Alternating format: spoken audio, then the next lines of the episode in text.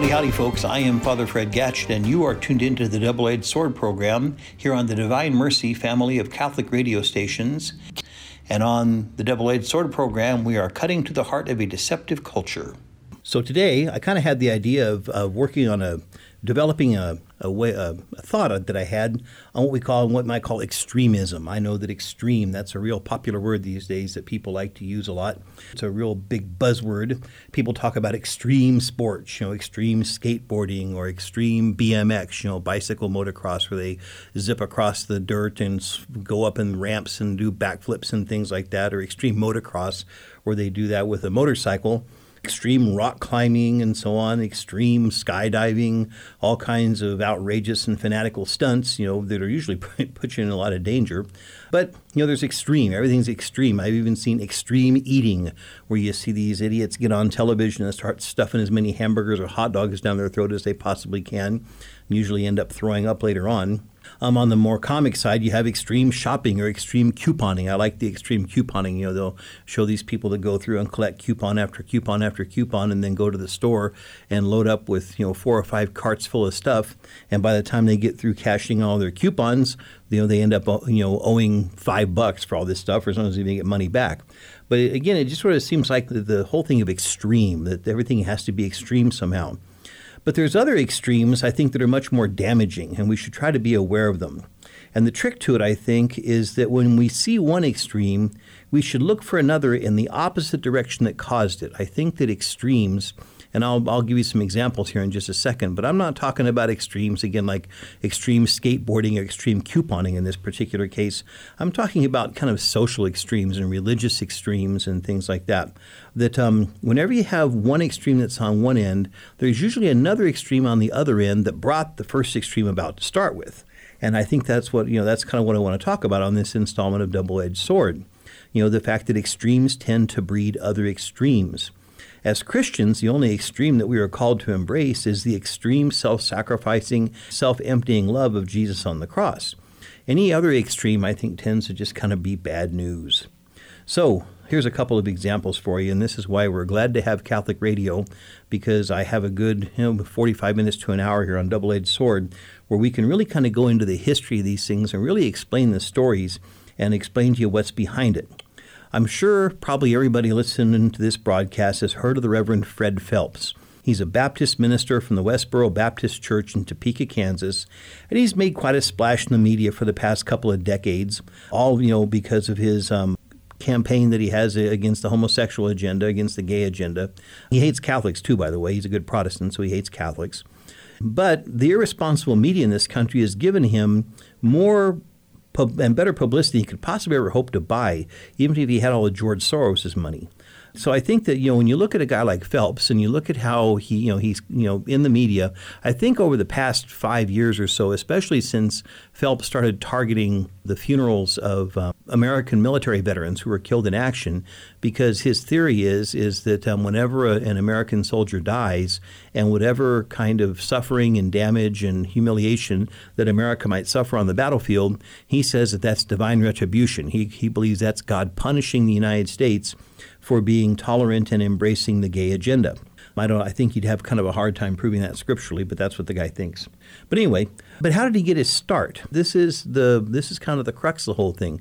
The guy got started at some point in history. No doubt he is an extremist, but could there be another extreme that gave birth to him? And as it turns out, I think there is. But to understand it, and again, this is why we're glad to have Catholic radio, where we can take some time to go back and kind of lay the foundation and give you the historical background as to what's going on with all this. Back in 1969, we had what were called the Stonewall riots. You may or may not have heard of those. What happened was was up until 1969, the the gay community in the United States was pretty much marginalized. Um, they really didn't have any kind of a place. Everybody made fun of them. Comedian George Carlin, who was you know kind of a dope smoking left wing wacko himself, was talking about whenever he was growing up in New York City when he was a, a teenager, he would jokingly talk about the fact that they would go downtown, you know, beating up homosexuals as some kind of a, something they did, you know, for fun, which of course no one should ever do. But in 1969, what happened was there was a bar in, uh, in, in New York City I forgot the name of the borough that it was in. I, it wasn't in Brooklyn. It might have been in Harlem. Anyway, I can't remember. But um, there was a bar there called the Stonewall. It was called the Stonewall Bar and Grill or whatever. And it was kind of a place where misfits sort of hung out. You know, runaways were there, drug addicts were there, and it was it was a big place for drag queens. You know, for messed up guys who like to dress up like women. You know, they'd hang up, they hang around there, and so on. And evidently, as the story goes, this much I, I just kind of know by hearsay and kind of what I've read that evidently the, the police, you know, the New York City Police Department would regularly go into the place and just kind of hassle and harass the people that were in there, again, which they probably shouldn't have been doing. But evidently, in 1969, what happened was the cops went in to do, kind of do their usual kind of you know roughing up of the queers and everything, you know, just kind of the stuff they would they would do. And this time they pushed back. I mean, evidently they must have talked about it beforehand, saying we're tired of this. And the next time they come in to give us a rough time, we're going to rise up and we're going to push back. You know, we're not going to put up with this anymore. And so they did. And as a result of that, and keep in mind, folks, this is 1969. This is way in the days before the you know the dumb phones, as I call them, you know, smartphones and Twitter and Facebook and email and all that kind of stuff, where you know one thing happens in one part of the world and the rest of the world knows about it 20 seconds later. This wasn't that wasn't the case back in those days. I mean, the only way you would know is by making an expensive long distance telephone call, or if something happened to make it on the nightly news with Walter Cronkite or something like that. But for whatever reason, news of this pushback spread like wildfire throughout the whole country. And so then that was kind of the beginning of the gay rights movement. Now, let's fast forward to the early 70s to Topeka, Kansas. In Topeka, Kansas, if you haven't been there before, there is a beautiful park in Topeka called Gage Park. It has a lot of really tall trees in it, beautiful green grass. Gage Park is there. I mean, the the um, the Topeka Zoo is there in Gage Park. It's a, a wonderful zoo. And another thing to keep in mind is that back in 1971, 1972, back in those days, that there was only about 25% of the houses in this country had air conditioning. Now you're sitting there saying, now wait a minute, what does the Topeka Zoo and air conditioning have to do with Fred Phelps? Well, see again, this is the glory of Catholic radio. We can connect the dots for you. Back in those days, and especially up out here in western Kansas, it gets hot, but it's usually pretty dry. In eastern Kansas, it gets hot, but it's humid as all get out. It is really sticky there. I used to live there. And what would happen is Gage Park was a family park where families went to hang out. And many times, especially during the summertime, it'd be very hot and very humid. You know, dad would probably call from call from work and call his wife and say, "Look, you know, it's really hot. Why don't you just get the kids?" I'll stop and get a pizza or get some chicken, or mom would make some sandwiches or whatever. And then they would just meet in the park and get out of the hot house and then, you know, get outside in the shade, sit in the cool grass, and families would enjoy themselves in Gage Park.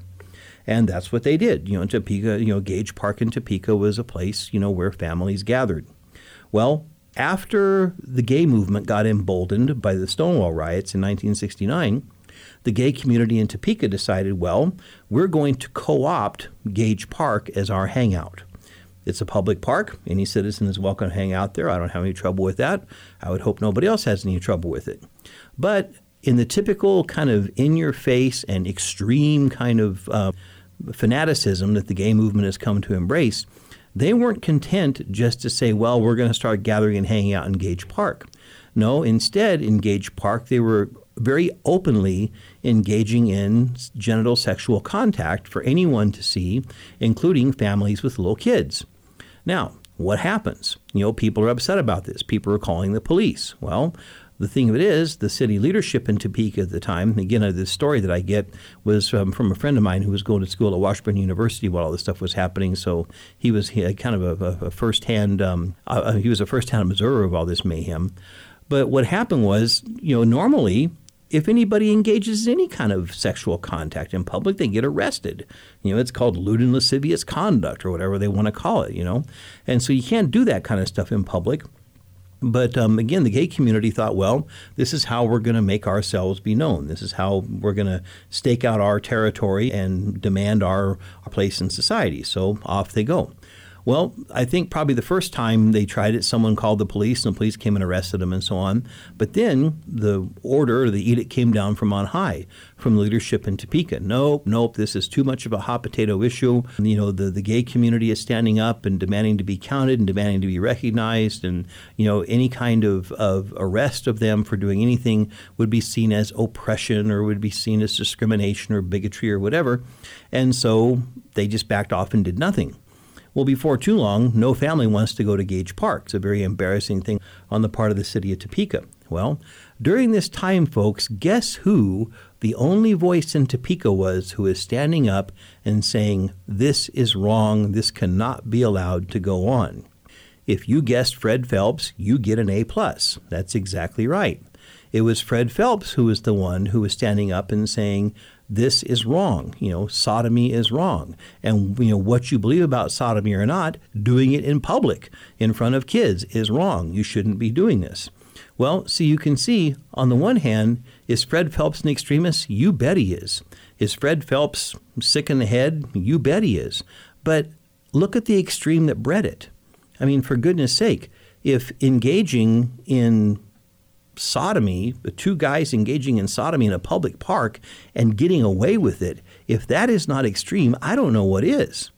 And so you can see that you know you have the extreme of Fred Phelps, and he's an embarrassment to this day because he calls himself a Christian. And any of us that call ourselves Christian, of course, the media that hates Christians and hates Christianity is very quick to attach Fred Phelps to the rest of us, and then say somehow or another that you know we're responsible for him or that that we have some kind of a kinship with him, which of course none of us wants to claim. But the point, though, is I think is to when we look at this is to see that yeah, he's an extreme. He's an extreme case. There's no question about it. But that his extremism was bred from another extremism that no one wants to talk about or that's been handily forgotten or swept under the rug from history.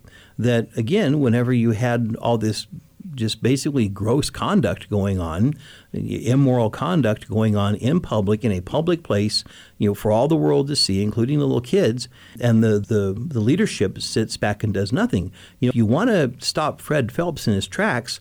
What should have happened back in the early 70s was the city of Topeka should have just enforced the laws that were on the books and go up to these people and say, look, I don't care what your thing is, if it's with guys with other guys or whatever, but you can't do this in public. If you want to do it at home in your own house, in your own apartment behind closed doors, you know, as, as disgusting and distasteful as we find this conduct, you have the freedom to do it. So go ahead, knock yourself out, but you can't do it in public, just like they would do if a man and a woman was engaged in this kind of behavior.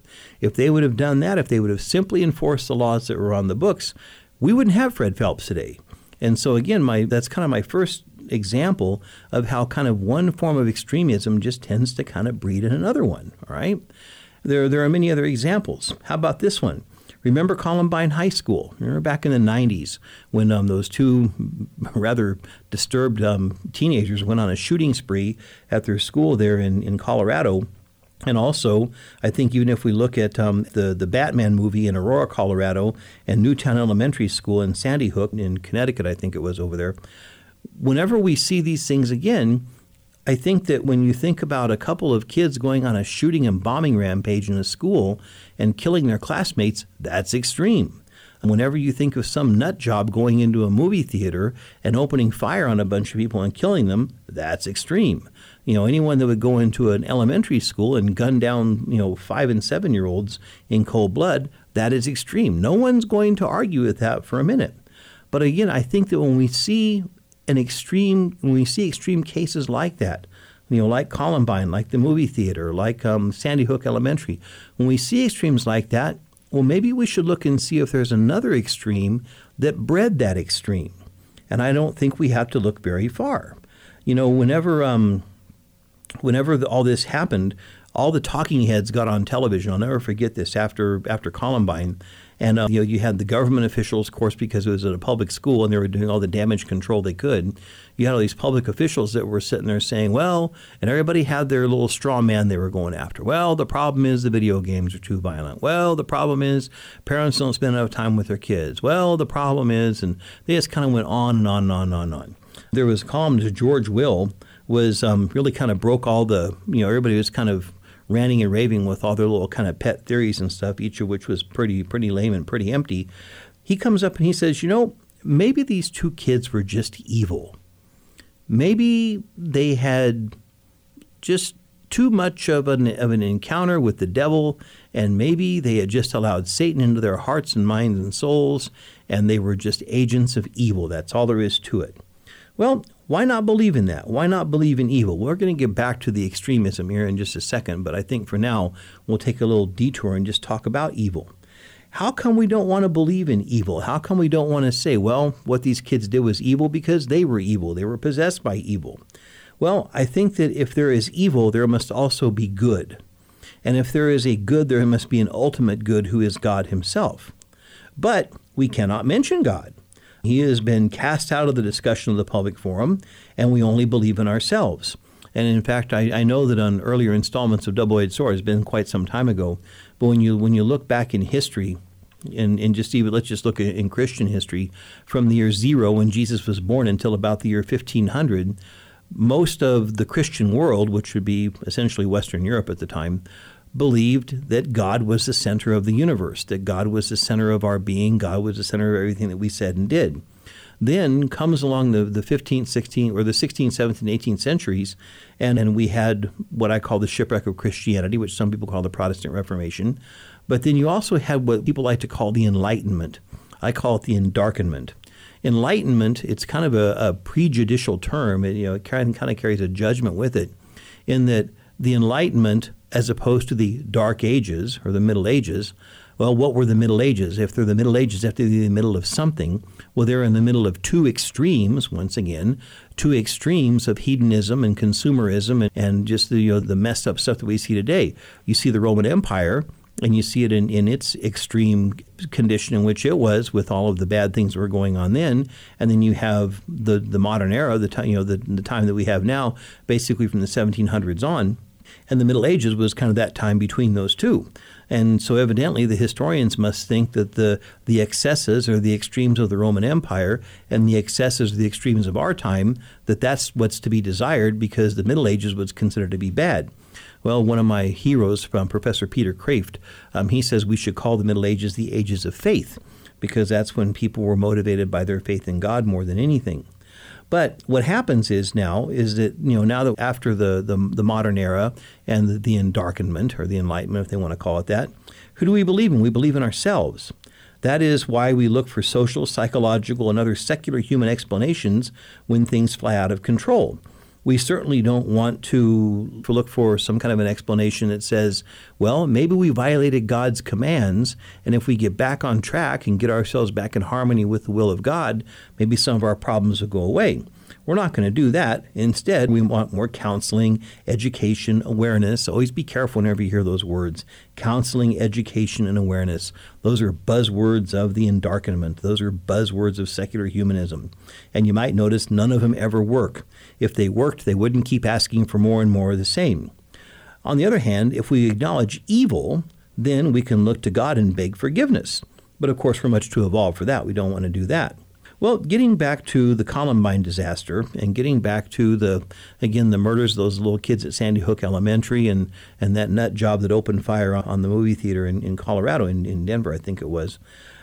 Mother Teresa commented in the wake of the Columbine disaster, she says, you know, in a country of one and a half million abortions per year, the only thing that should surprise you is that things like this don't happen more often.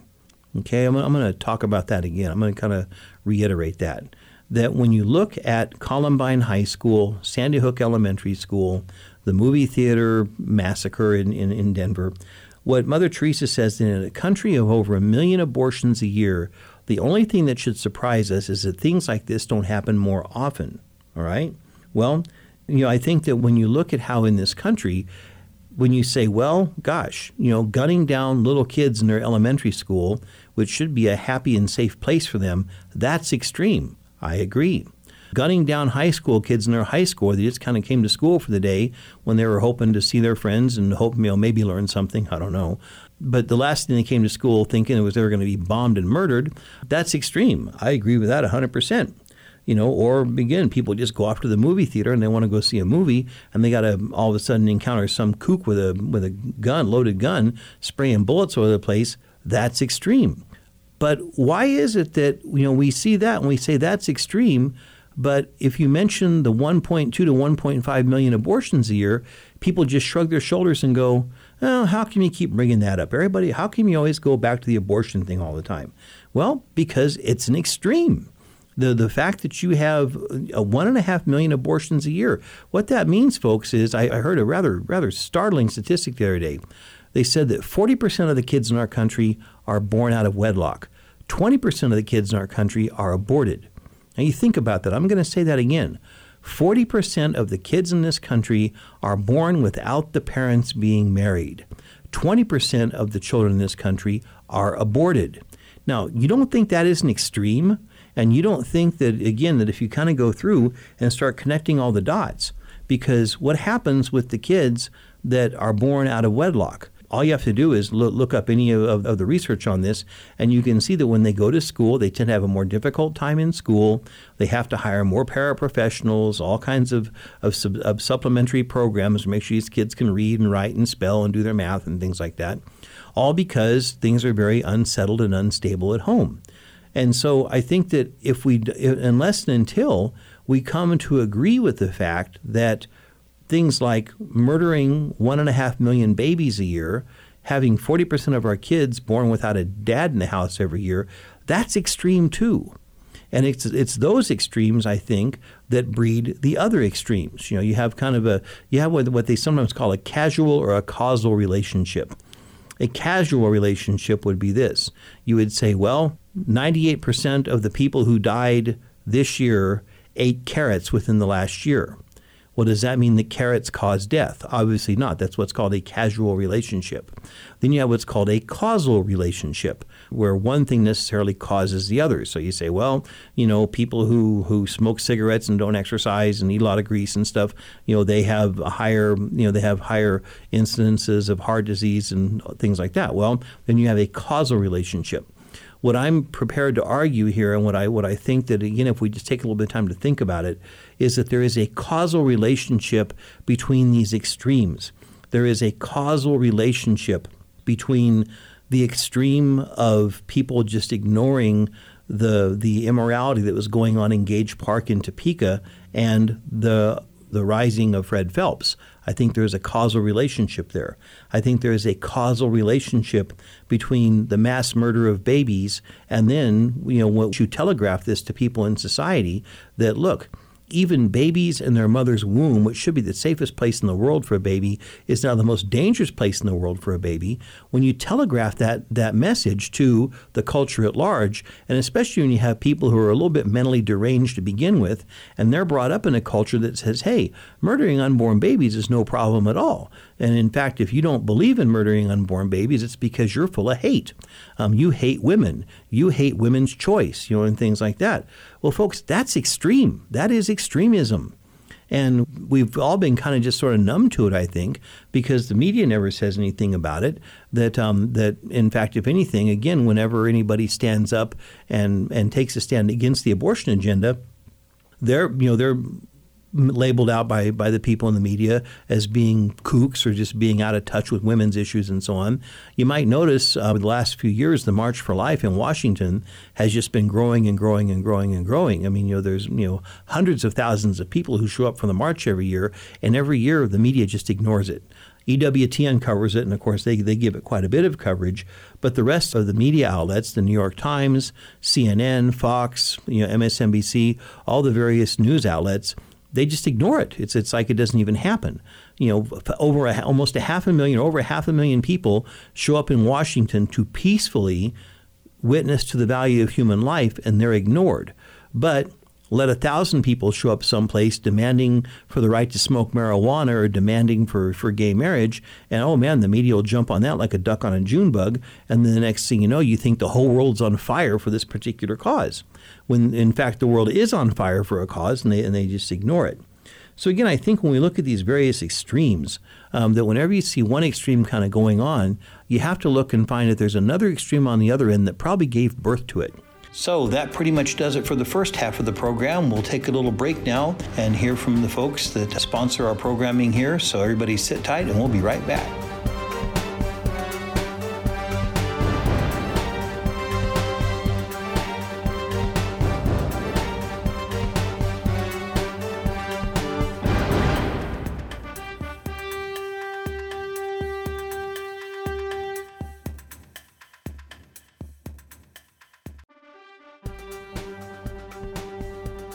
Hey, gang, we are back, and I am Father Fred Gatschet, the Vicar General for the Diocese of Salina. I'm the rector of Sacred Heart Cathedral in Salina, Kansas, and also part time religion teacher at Sacred Heart High School, also here in Salina, where I teach sophomores Old and New Testament. And you are tuned into the Double Edged Sword program here on the fine family of Divine Mercy Catholic radio stations. And on the Double Edged Sword program, we're cutting to the heart of a deceptive culture. And the great deception in the culture that we're talking about today is extremism. Um, we kind of started off the broadcast talking a little bit about the extremism in the sense of you know people talking about extreme sports or extreme eating or extreme couponing, all sorts of extreme things that are going on. But we were talking about other extremes, you know, the extremism of um, the Reverend Fred Phelps, you know, the Baptist minister from Topeka, Kansas, who um, always goes out and, and protests against the, the gay movement and protests the, the funerals of, of dead uh, American servicemen and women. But we, we kind of showed how, on the one hand, I guess I want maybe I didn't make that clear in the, in the, in the previous segment. I'm not saying what Fred Phelps is doing is good. I'm not saying I support what he's doing, but I'm saying that, that the, the genesis of where he came from is understandable if we frame it up in terms of extremes. That there was one extreme that bred Fred Phelps, another extreme and um, that there was one extreme, the total um, devaluation of human life that we find in our culture, that bred the other extreme of the mass murders at Columbine High School or at Sandy Hook Elementary, or the again that that kook that um, opened fire at the the screening of, of the Batman movie there in Colorado a while back. Um, we also saw that Mother Teresa herself, you know, kind of in a prophetic way, talked about that. Talked about how we can see that um, that you know, in a country that slaughters one and a half million of its kids a year in abortion, that whenever you, you kind of breed that violence into people, then don't be surprised another violence kind of um, takes it, you know, manifests itself like that. The other kind of extreme I want to talk about today too was um, when we talk about the immigration movement. You know, immigration is a big topic in the news. It has been for quite some time. And I guess there needs to be what they call full disclosure here. Um, many of you probably know, if you know me very well, I, I, do speak fluent Spanish. I spent the first seven years of my priesthood at the cathedral in Salina, where I spent an awful lot of time working with the Hispanic immigrant community. And even out here in Hays, I still take my turn saying the Spanish Mass in Immaculate Heart of Mary Parish, and I help out with the Hispanic community when I can, whenever we do like little retreats and things like that. And so, um, you know, I'm kind of sympathetic to the to the plight of the Hispanic community. And so, again, there needs to be a little bit of full disclosure there. But I think even that aside, we want to look for the extreme here. And the, the extremes that we kind of want to that we want to frame the, the discussion up into is this: there's sort of two extremes to the argument. One end of the argument, I think, with the immigration issue, is when people say, well, we just need to get the you know get the Marines or get the Army or you know get the you know the National Guard or wherever. It's going to go door to door. We're going to pound on every door, and we're going to demand everybody show that they're here legally, that they're citizens of the country. And if they're not, we're going to round them up, load them up in rail cars, and deport them all. Some people will propose that. I think that um, probably what would happen is if we tried that, once the it was on the news and once people saw the American military acting like Hitler's Gestapo, rounding up Jews, you know, they, they would people would want no part of it. On the the other extreme is the idea that well, we should just open up the borders, with anyone that wants to come in to come in. That's equally as absurd. We can't have that. Um, the United States is a sovereign nation, and we need to have control of our borders, and our legal process needs to be the final word that says who gets to come in and who doesn't. And so I think you know you've got those two extremes of, of the argument that then kind of cloud the real the real cause and the real genesis of the problem that we have. How did we get to where we have, depending on the on who, whose estimate you're listening to. Some folks say we've got 14 million illegals. Some people say we got 11 million. Some people say we got up to 20 million, whatever. But you know, we, we've got at least 10 million, maybe 20 million illegal aliens in this country. How did it get there? Well, again, I think that if, if you say, well, A country that has lost so much control of its borders that can have between 10 and 20 million undocumented people in it, that's extreme. But I think that in order to maybe understand that extreme, we should look for another extreme that bred that second extreme. And I think that second extreme looks something like this. First of all, again, let's go back to the United States in the late 60s and early 70s. By that time, abortion was legal, contraception was widely used, and you had the the attitude of people saying that well, having more than 1.6 kids is irresponsible. I mean, we can understand, as Dr. Janet Smith says, we can understand that people have this primitive need to reproduce themselves. Okay, well, if you want to have your one boy and your one girl, you want to have your two kids, you know, we can understand that's okay. But if you have more than two kids, that's being irresponsible. Well, where's that gotten us? Well, it's it's had a, a, number of effects on a number of different levels. First of all, let's just look at what's happened to us demographically. As a result of that attitude, that having more than 1.6 kids, now, first of all, how do you have 1.6 kids? Well, it's pretty simple. Here's how it works out. If you have 10 couples, 10 couples means there's 20 people, since a couple means two, and 10 times 2 is 20. What that's saying is, on average in this country, if you have 10 couples, those 10 couples are having 16 children. All right? So you have 16 children per 20 couples. That means over time your population is going to go down. And then what ends up happening is then just having the warm bodies with a heartbeat that you need to staff the economy. People that you're going to need to raise the wheat and raise the cows and raise the strawberries and things like that. And people that are going to go out and slaughter the cows and harvest the wheat and pick the strawberries. And people that are going to build the roads and build the railroads and do all these things that we want. If you're not generating the souls to do that, then you're going to be in trouble.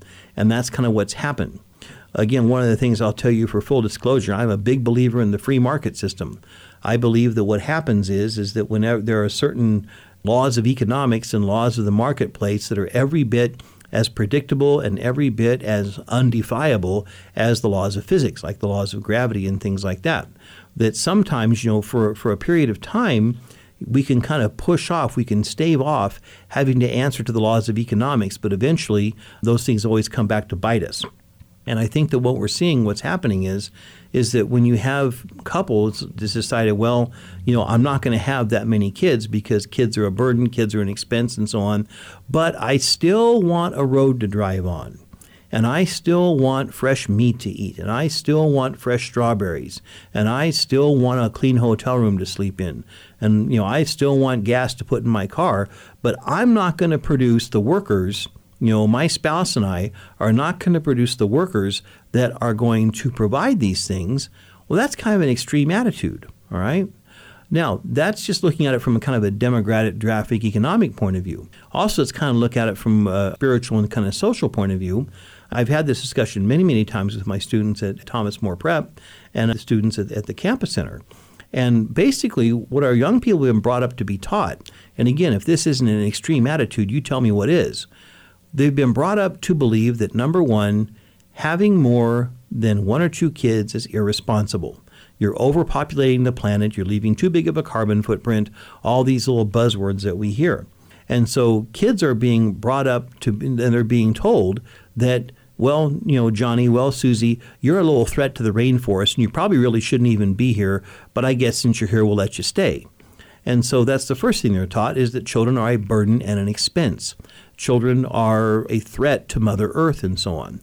Um, quite to the contrary of what God tells us in the book of Genesis, that God put the earth here for us to serve our needs. Now, that doesn't give us carte blanche to go through and just destroy and wreak havoc on everything, but the, the current environmentalist kook movement has completely got the thing upside down trying to say that we have no business being here. We have every right to be here because God made the place for us. But again, like we said earlier, if you don't believe in God, well, then that doesn't make any sense. But I think what's happened is the kids have been brought up, our kids have been brought up with two very, very venomous and poisonous ideas. The first one is that you shouldn't be here. Um, that that having more than, than one or two kids is irresponsible. Folks, that's extreme. The next thing they learn is, well, but I'm glad I'm an only child or only have one or two brothers and sisters because if I didn't, then there wouldn't be as much to go around. In other words, kids are, are smart enough to figure out that if they had six or seven brothers and sisters, it's very unlikely that their mom and dad would be able to pay for cell phone contracts for seven kids and to buy seven cars and pay for seven insurance policies and keep seven tanks full of gas and things like that. But but again, I've, I've had students just throw this right in my face and go, well, father, you know, if you you know if if there were more kids, there would be less for me. Basically, it's kind of their way of thinking. Even in, in Mexico, you know, they have a saying in Spanish, La familia chica vive mejor. The small family lives better. Um, living better being defined as that you know there's more stuff, there's more goodies to go around for everybody, rather than more support and more love and more company from just having more people in your in your house and in your home. So that's kind of the first thing that we want to look at. You're going now. Wait a minute. You started off talking about illegal immigration, and you're talking about family size. Well, those two things are intimately hooked up. Because again, I think that the immigration system that we have and the problem that we have is an extreme problem. There's no question about it. But at the same time, this attitude that children are a burden, children are an expense, and even children themselves saying, I don't want more brothers and sisters because if I had more brothers and sisters, there would be less for me. That is extreme too. So that's the first piece. Now let's kind of go back and talk about the free market here for a second. So you have the entire country of, of a nation of people who, while they they might not achieve it, their ideal, what they want, what's in their head is my kid, my 1.6 kids are going to go to school, go to college, and they're going to get a good, high paying job. Well, again, talk to anybody. I've, I've asked this of adult ed classes. I have asked this of, of students, of college students, high school students. What is the definition of a good job? In most people's mind, the definition of a good job is a job that pays the most amount of money for the least amount of work. Um, the idea of the job being something that is personally fulfilling to you and gives you a sense of being and a, and a sense of, of accomplishment for having done something worthwhile, no, that didn't matter. The most amount of money for the least amount of work. In other words, most people are thinking, well, you know, by God, my kid is going to sit behind a computer monitor in an air conditioned office all year and get a six digit salary. That's a good job. Um, the other jobs, going out and drilling for oil in western Kansas, you know, slaughtering cows in a beef packing plant, standing out in the summer heat, pouring asphalt or concrete on the highways, that's for somebody else's kid. Well, when you have the entire population saying that's for somebody else, well, then who does it? You've got everybody pointing their finger going, well, get somebody else to do that, get somebody else to do that, get somebody else to do that. And then you've got the natural forces of the marketplace saying, well, number one, there is no somebody else. And number two, we got to get this done. So now let's enter in piece number two. The, the, the other extreme. What is the most incompetent organization on earth? You figured it out, folks the United States government. The most overfunded, wasteful, and incompetent entity that the history of mankind has ever seen. And so, on the one hand, our culture has said, all right, we're not going to make children. We're only going to have 1.6 kids per family, and those 1.6 kids are going to have good jobs, in other words, jobs that pay the most for doing the least, but we're still going to demand all these goods and services out of the economy. How do we do it? Well, one way we could do it would be just to import the laborers that we need in an orderly fashion. In other words, if you have, you know, Juan and Jose down in Mexico who go up to the American embassy, you know, our own American officials down there who we pay for by money that we borrow or by our taxes, if they go up to these people and say, okay, you know, Ellis County, Kansas, there's a bunch of people up there with oil drilling rigs that are sitting idle because they can't find people to go out and drill for the to man the rigs and drill for the oil. Why can't they find people to man the rigs and drill for the oil? Because the 1.6 kids want good jobs, jobs that pay the most for doing the least. Working in the oil fields is hard work. Nobody wants to do that. And so Juan and Jose go up to the American embassy in Mexico City or go to one of the American consulates and say, we want to go up and drill for oil in western Kansas. And the when the guy behind the glass gets through laughing at them and telling them to get lost, well, you can see what happened was we just lost out on those potential workers. So that's piece two. Piece one is we don't want to generate the workers ourselves, but we still demand the goods and services. Piece two is the United States government makes it impossible for us to import the replacement laborers in an orderly fashion where they could be documented and kept track of. And so, since that happens, what's left? You got what we got illegal immigration. You've got the forces of the marketplace saying, we need these workers and we need to get them up here to, to be able to to fulfill these needs that the marketplace is demanding because the, America didn't generate the workers that we need. In fact, I think I've read someplace over the last 30 or 35 years, the only reason why the American population has grown over the last 30 or 35 years is because of immigration. It's not because of white Anglo Americans reproducing themselves. Um, in fact, if anything, that demographic of the population keeps going down and um, and I think you know we see that. I mean, I'm sure you've seen the, the, the reports on the news and so on that um, you know the Hispanic population continues to grow, the Muslim population continues to grow because those folks aren't afraid to have families, not afraid to have kids. And so again, I think that you know we can see there's an extremism here. Is our illegal immigration a problem in the extreme? It most certainly is. There's no question about it. But look at the extreme circumstances and conditions that brought about that problem to begin with again this idea that children are a burden and an expense. And I, I've, I've just often just almost I, am you know just almost with tears in my eyes although I didn't cry in front of class because my kids would make fun of me. But it's just like what it must be like to be born a, you know, a child of the 80s or the 90s or the 2000s and while your parents might not tell you to your face you know kid son daughter you're a burden and an expense to me the parents don't say that, at least I hope they don't, but that's certainly the, the attitude that they that they absorb from the culture at large. They see that. You know, when, when they hear such things as the small family lives better, that well, if there was more kids in the family, you know, you wouldn't get everything that you have. When people are taught to think in those materialistic terms like that, that is a form of extremism.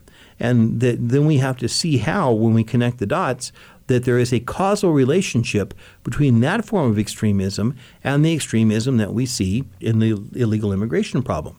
Again, it's something that we brought upon ourselves.